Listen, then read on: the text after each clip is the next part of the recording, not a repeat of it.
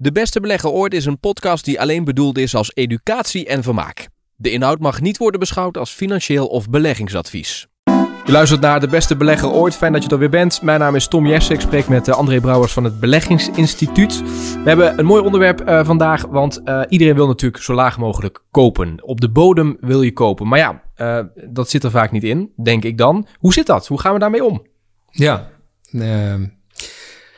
Kijk, het, het, het, het, grappige is, in de jaren dat wij, zoals in 2000, 2003, hadden we een periode waarin drie jaar lang de koersen daalden. Hè. Dat is nu al, ligt alweer een hele tijd achter ons.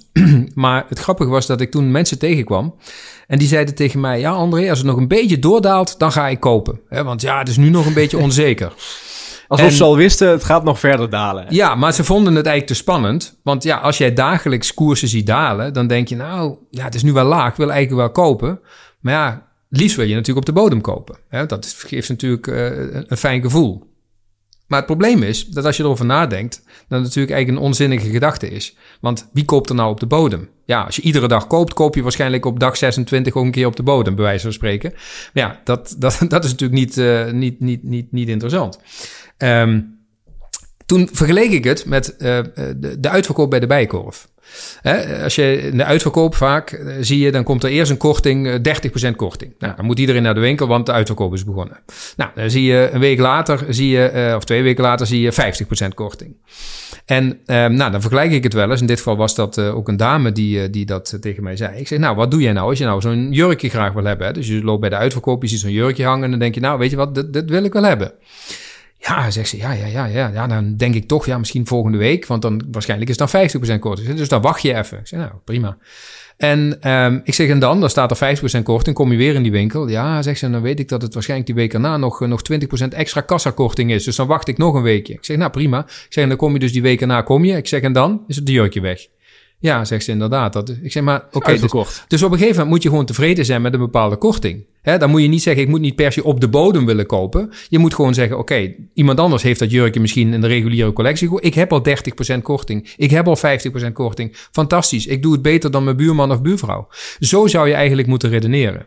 Dus ga niet uh, met de gedachte, ik moet op de bodem kopen erin, want dat gaat je nooit lukken. En bovendien is het zo, in een dalende markt moet je ook realiseren, het sentiment en ook de nieuwsberichten zullen gitzwart zijn. Als ze niet gitzwart zijn, zit je niet op een bodem.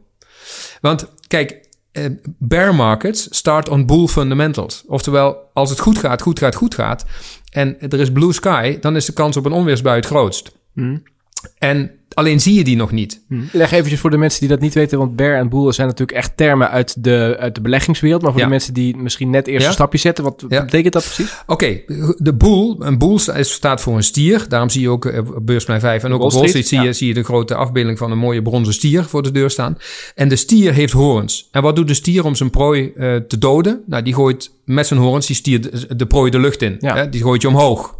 Dus de boel is het symbool van de stijgende markt, de, de markt omhoog. Een beer, die heeft klauwen en die slaat zijn prooi naar de grond toe. Dus met zijn klauwen slaat hij naar de grond toe. Dus een berenmarkt is een dalende markt, een, een bear market.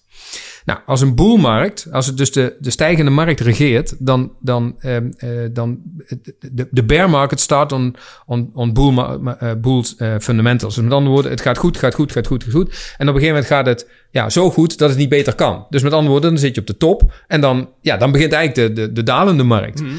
En in een dalende tendens gaat het eigenlijk slecht nieuws, nog slechter nieuws, verschrikkelijk nieuws, dramatisch, recessie, ontslagen, paniek, dit, dat, zo, zo. Nou, dat is het sentiment waarop de markt draait. Hè. Denk maar aan 2008, 2009. Als je toen een pandje wilde kopen in Amsterdam op de Heergracht, nou, ze stonden in de, je kon ze overal ze kopen in de crisis. Nu, na 10, 12 jaar uh, stijgende markt, ja, uh, wil iedereen in één keer uh, zo'n huisje hebben. Ja, dus, dus, je zou het eigenlijk moeten omdraaien. Hè? Dus nu gaat het geweldig en wil iedereen zijn huis, maar dat is eigenlijk het, waarschijnlijk het moment om het te verkopen. Ja. En als niemand het wil hebben, is eigenlijk het moment om het te kopen. Ja, we zagen het heel eventjes nog tijdens de coronacrisis ja, in maart 2020. Toen ging het ook ineens met heel veel negatieve publiciteit ook eventjes mm -hmm. naar beneden. En toen hebben we ook nog eventjes een bodem gehad. Op een gegeven moment ging het ook vrij snel Ja, maar het is natuurlijk heel lastig om... Kijk, achteraf is het allemaal makkelijk om te bepalen dat was toen de bodem. Hè? Dus ik kan me voorstellen, je zegt, ja, maar hoe weet je nou dat het op dat moment de bodem is? Nou, dat weet je ook niet precies. Alleen je moet voor jezelf een plan maken en zeggen, Hmm. kijk, als ik een bepaald aandeel wil kopen of als ik een bepaalde aankoop wil gaan doen, wees dan tevreden met een bepaalde korting en, en voer dan je plan uit. En als je dan gaat denken, ja, maar ik, ik, ik wil zoveel zekerheid hebben, want dat is het eigenlijk. Hè? Het is eigenlijk op zoek gaan naar zekerheid, want je wilt op de bodem kopen, want dan heb je de zeker, dan Ja. heb je geen zekerheid, dan heb je de zekerheid dat je geen verlies hebt. Ja. Maar dat kan niet. Dus je moet, het begint met het feit dat je moet accepteren dat je verlies zult hebben. Dus je koopt, hè, dus oké, ik koop dat jurk met 30%. Ja, jammer dan dat het daarna 50% korting is. Zwaar. Ik wilde dat jurkje hebben. Ik heb het goed gedaan, want ik heb met 30% korting gegooid. Dat moet de mindset zijn. De mindset moet niet zijn dat je gefrustreerd raakt en denkt, shit, ik had moeten wachten op 50%, zie je nou wel. Want als je dat gaat doen, je gaat uitstelgedrag vertonen, Ja. mis je de bodem ook. Ja, en dan dan- mis je waarschijnlijk de hele beweging. Wat wel belangrijk is natuurlijk hier, is als je het zou uittekenen, heb je een grafiekje met die opgaande lijn en de dalende lijn. Je wil natuurlijk wel, eh, eh, dit proces gaat pas spelen op het moment dat je met, z'n allen eh, op die glijbaan naar beneden toe zit. Ja. En nu op dit moment, we nemen nu op augustus 2021, nu gaat het vrij goed allemaal. Dus dit is niet het moment om in ieder geval te kopen, denk ik dan. Nee, precies. Eh, Kijk, je kunt je afvragen, is het na 12 jaar stijging in de onroerend goedmarkt of na 12 jaar stijging op de aandelenmarkt nou het ultieme moment om mee te doen? Nou, eh, als jij logisch nadenkt, zeg je ja, nee, dit is geen kopersmarkt. Dit is eerder een, een markt om, om wat te verkopen. ja, maar als ik niks mij. heb, als ik niks heb, kan ik ook niks verkopen. Dus Nee, dat is zeker zo. Maar dan is het nog steeds de vraag of je dan nu volle bak eh, al je muntjes richting de aandelenmarkt of de huizenmarkt moet gaan, gaan, gaan schuiven. Dat is natuurlijk een enorme uitdaging op dit moment. Want ja, hoe, als je niks doet, verlies je geld. Hè? Sparen, gaan we het ook nog over hebben. Eh, eh, ja, dat is, dat is een uitdaging. Van de andere kant, ja, ga je daarom dan een veel te dure belegging doen? ja, dat lijkt me ook niet handig, toch? nee. Dus een Maar ja, wat, wat dan? eh, nou ja, dan moet je dus na gaan denken over een andere strategie. Oké, maar daar komen we in een andere aflevering op terug. Zeker. En, eh, ik, ik wil toch nog even weten van, oké, eh, stel ik heb nu helemaal niks. Er zijn heel veel mensen die, die stappen nu in met beleggen. Dit is eigenlijk een hele slechte tijd om te kopen dus. Ja, dit is geen kopersmarkt. Is- Vind jij het nu interessant, Tom, om een pand Nee. te kopen? Nee, nee want dat Nee, is mensen worden gedwongen om Ja. iets te kopen, moeten gaan echt- overbieden.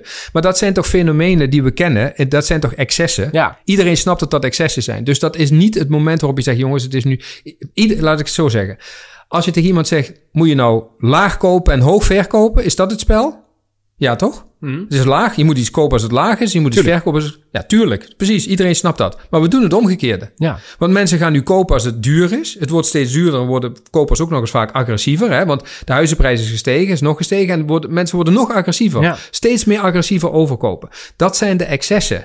Ja? Dus je moet snappen dat dat het gedrag van de massa is. Nee, dat snap ik. Ja. Maar, maar stel dat je... Want het, dus je moet daar niet aan meedoen. Dat is heel simpel. nee, exact. Maar je wil wel op een x-moment wel meedoen. ja, Namelijk dan zul, je dus geduld, gaat. dan zul je dus geduld moeten hebben om te wachten op Maar een dat kan nog jaren duren. Ja, het zou zomaar kunnen.